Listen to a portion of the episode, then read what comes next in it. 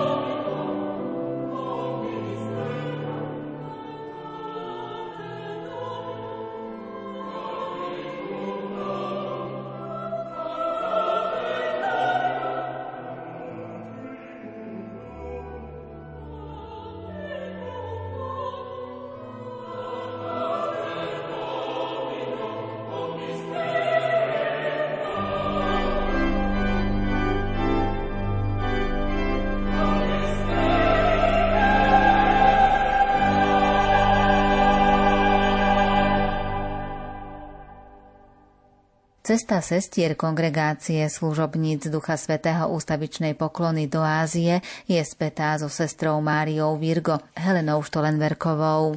Volanie Ázie prišlo tak povediať ešte pred založením našej kongregácie. Mladučké dievča Helena Štolenverková, ktorá už ako dieťa bola členkou spolku Ježišovho detstva, pri pasení kráv čítavala brožúrky tohto spolku a tam začula volanie detí z Číny.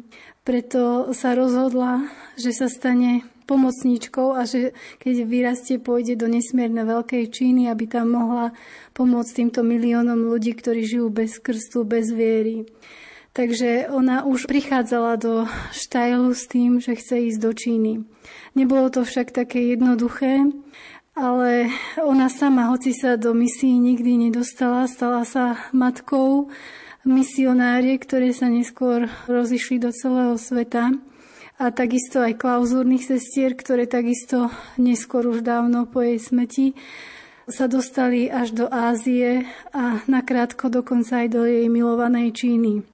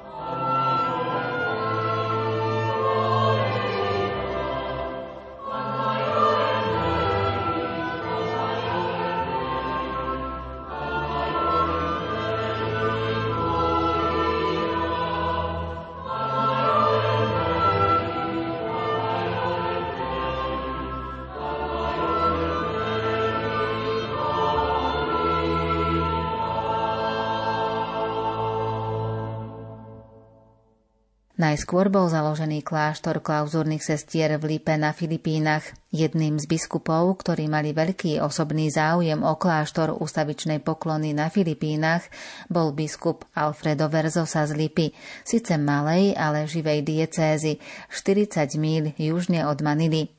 Biskup bol ochotný dať sestrám k dispozícii celý svoj biskupský palác so záhradou a k tomu ešte platiť mesačne 25 pesos na každú sestru.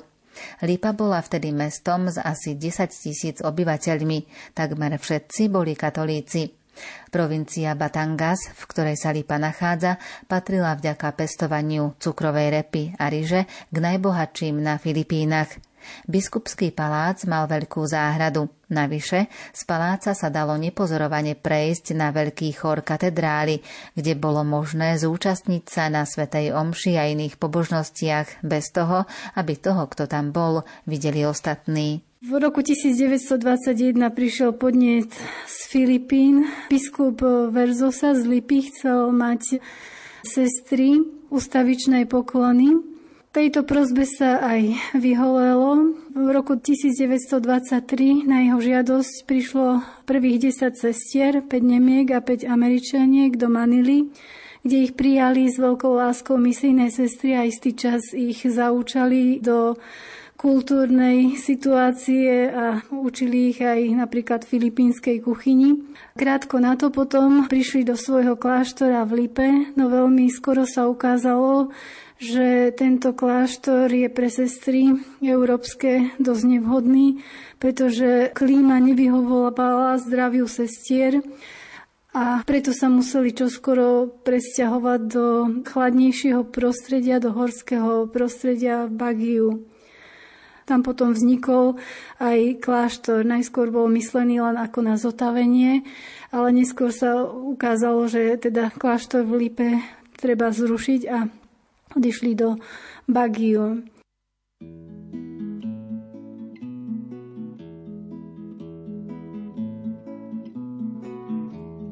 Z lásky a pre lásku stvoril si z lásky a pre lásku je víno chlieb, z lásky a pre lásku vchádzaš do sám, z lásky a pre lásku dnes ti ho dám tak spojme si srdcia a zahoďme hnev. Bez lásky v dušiach znie falošne spev. Boh je tak náročný, nežiada obetu, to pravou obetou som ja a ty. Z lásky a pre lásku stvoril si svet, z lásky a pre lásku je víno chlieb, z lásky a pre lásku vchádzaš do sám, z lásky a pre lásku dnes ti ho dám. Ty dávaš svoj život a my chceme tiež s príchuťou lásky kríž si nies, tak príjmi dary a vráť nám ich späť. Zmenené v teba zmenia náš svet. Z lásky a pre lásku stvoril si svet, z lásky a pre lásku je víno chlieb lásky a pre lásku vchádzaš do sám, z lásky a pre lásku dnes ti ho. Ďalší kláštor kongregácie služobníc Ducha Svetého ústavičnej poklony vznikol v Číne. Myšlienka o založení kláštora v tejto krajine bola blízka, pretože Čína bola prvou štajlskou misiou, ktorú prevzal rehoľný zakladateľ svätý Arnold Jansen. No zároveň bola tiež vzdialená, pretože kontemplatívne kláštory boli v pohanských krajinách vtedy ešte nemysliteľné. Už v roku 1921 písala matka do Číny, matka Mária Michála do Číny, do Tsingtao, že ak by to bolo v Božom pláne, tak by to spôsobilo sestrám veľkú radosť, keby mohol vzniknúť kláštor ustavičnej poklony aj v Číne. Po viac ako dvoch rokoch potom sa mohol tento plán aj uskutočniť a v roku 1932 bol posvetený kláštor v Číne, no po nástupe komunistickej vlády ho museli sestry v roku 1949 zatvoriť.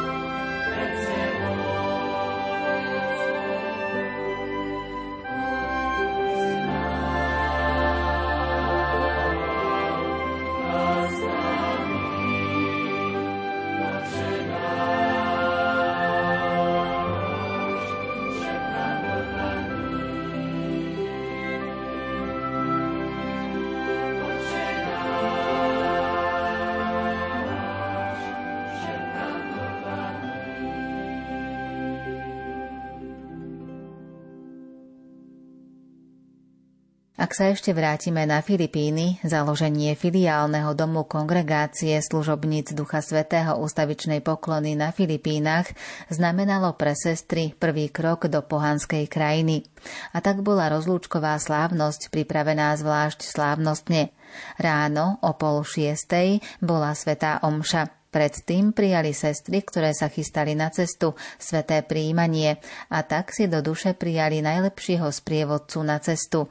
Pod jeho mocnou ochranou sa nebáli nebezpečenstiev ďalekej cesty po mori. Príchod sestier vo veľkej procesii s najsvetejšou sviatosťou oltárnou sa stal triumfom svetej Eucharistie. V roku 1960 požiadal kardinál Santos sestry v Bagio o otvorenie konventu aj v Manile. Kardinál si všimol, že na nádvorí majú v Bagio sestry sochu svätého Jozefa a navrhol, aby sa nový konvent v Manile pomenoval po tomto svetcovi. Už v roku 1965 bol otvorený kláštor väčšnej poklony svätého Jozefa v Manile. Ďalším kláštorom je kláštor v Cebu, do roku 65 mali rúžové sestry dva prosperujúce kláštory, jeden na severe a druhý v centre, v hlavnom meste. Ale juh bol ako si veľmi ďaleko a prichádzali povolania aj odtiaľ. A teda sestry sa rozhodli odísť do Cebu, ktoré bolo známe aj tým, že v 16. storočí tam Španieli našli sochu dieťaťa Ježiš, ktorý je na Filipínach veľmi uctievaný. Arcibiskup často navštivoval kláštor v Baguio a neskôr aj v Manila a veľmi si cenil tento apoštolát ústavičnej poklony a preto opakovane pozýval kongregáciu, aby prišla aj do jeho arcidiecezy. V roku 1974 bol posvetený kláštor Božieho pokoja v Cebu.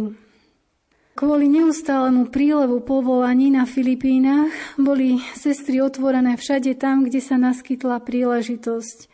Nečakane sa takáto príležitosť naskytla v júni 1978. Horlivý kňaz navrhol sestram, aby v meste Davao založili kláštor. Sestry odpovedali, že môžu túto fundáciu založiť len na pozvanie biskupa a hneď nasledujúci deň už aj telefonoval biskup a prosil sestry, aby prišli. Takže 20 novembra 1978 sa slávili tri udalosti. Biskup, predseda liturgii uzavretia klauzúry. Jedna sestra skladala dočasné sluby v novej kaplnke a takisto sa tam založila aj Liga adorátorov Najsvetejšej sviatosti.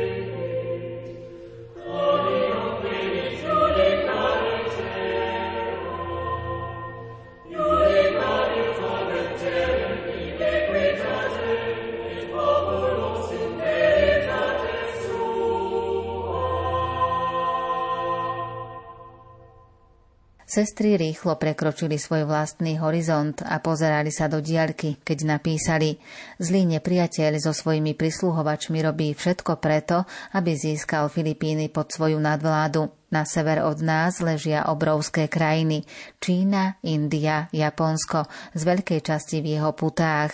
S márnivou nádherou sa týčia tisíce cimburí pohanských chrámov a ako ďaleko musí často misionár putovať, kým nájde chrám pravého Boha.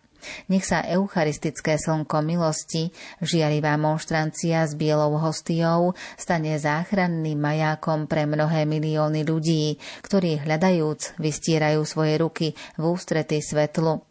Nech tu všemohúci duch stvoriteľ obnoví zázrak Turíc a dokonale pripraví cestu svetlu Božieho slova vo veľkom prúde národov Orientu. Kongregácia sestier sa už rozšírila v Európe, Severnej Južnej Amerike aj na Filipínach a v Božom pláne bolo aj zakorenenie v inej azijskej krajine v Indii, tzv. krajine kontemplácie. Tento kláštor tiež má dlhú históriu pretože sestry boli opakovane pozývané aj do Indie a po dlhom intenzívnom hľadaní potom Božia prozreteľnosť viedla do mesta Bangalore v južnej Indii v apríli 1982. Jednou veľkou zvláštnosťou snách sestier bola inkulturácia pri zachovaní hodnôt zakorenených v našom dedičstve a preto bol prispôsobený habit. Sestry tam nenosia ružové šaty, ale nosia šafranové sáry. Indická farba zasvetených osôb je šafran, ktorý predstavuje oheň seba záchovy. Takisto tam sestry jedia len vegetariánsku stravu a modlia sa posediačky na zemi a to dokonca aj v kaplnke. Mnohí z hinduistických susedov úctivo navštevujú kaplnku a spájajú sa so sestrami aj pri adorácii alebo dokonca chodia aj na svetú omšu. Počas svetého príjmania im kňaz rozdáva tzv. pasat, to sú malé darčeky a kvety, pretože nemôžu príjmať Eucharistiu. Takže dúfame, že aj z tohto kláštora bude Kristova láska žiariť do všetkých kútov Indie.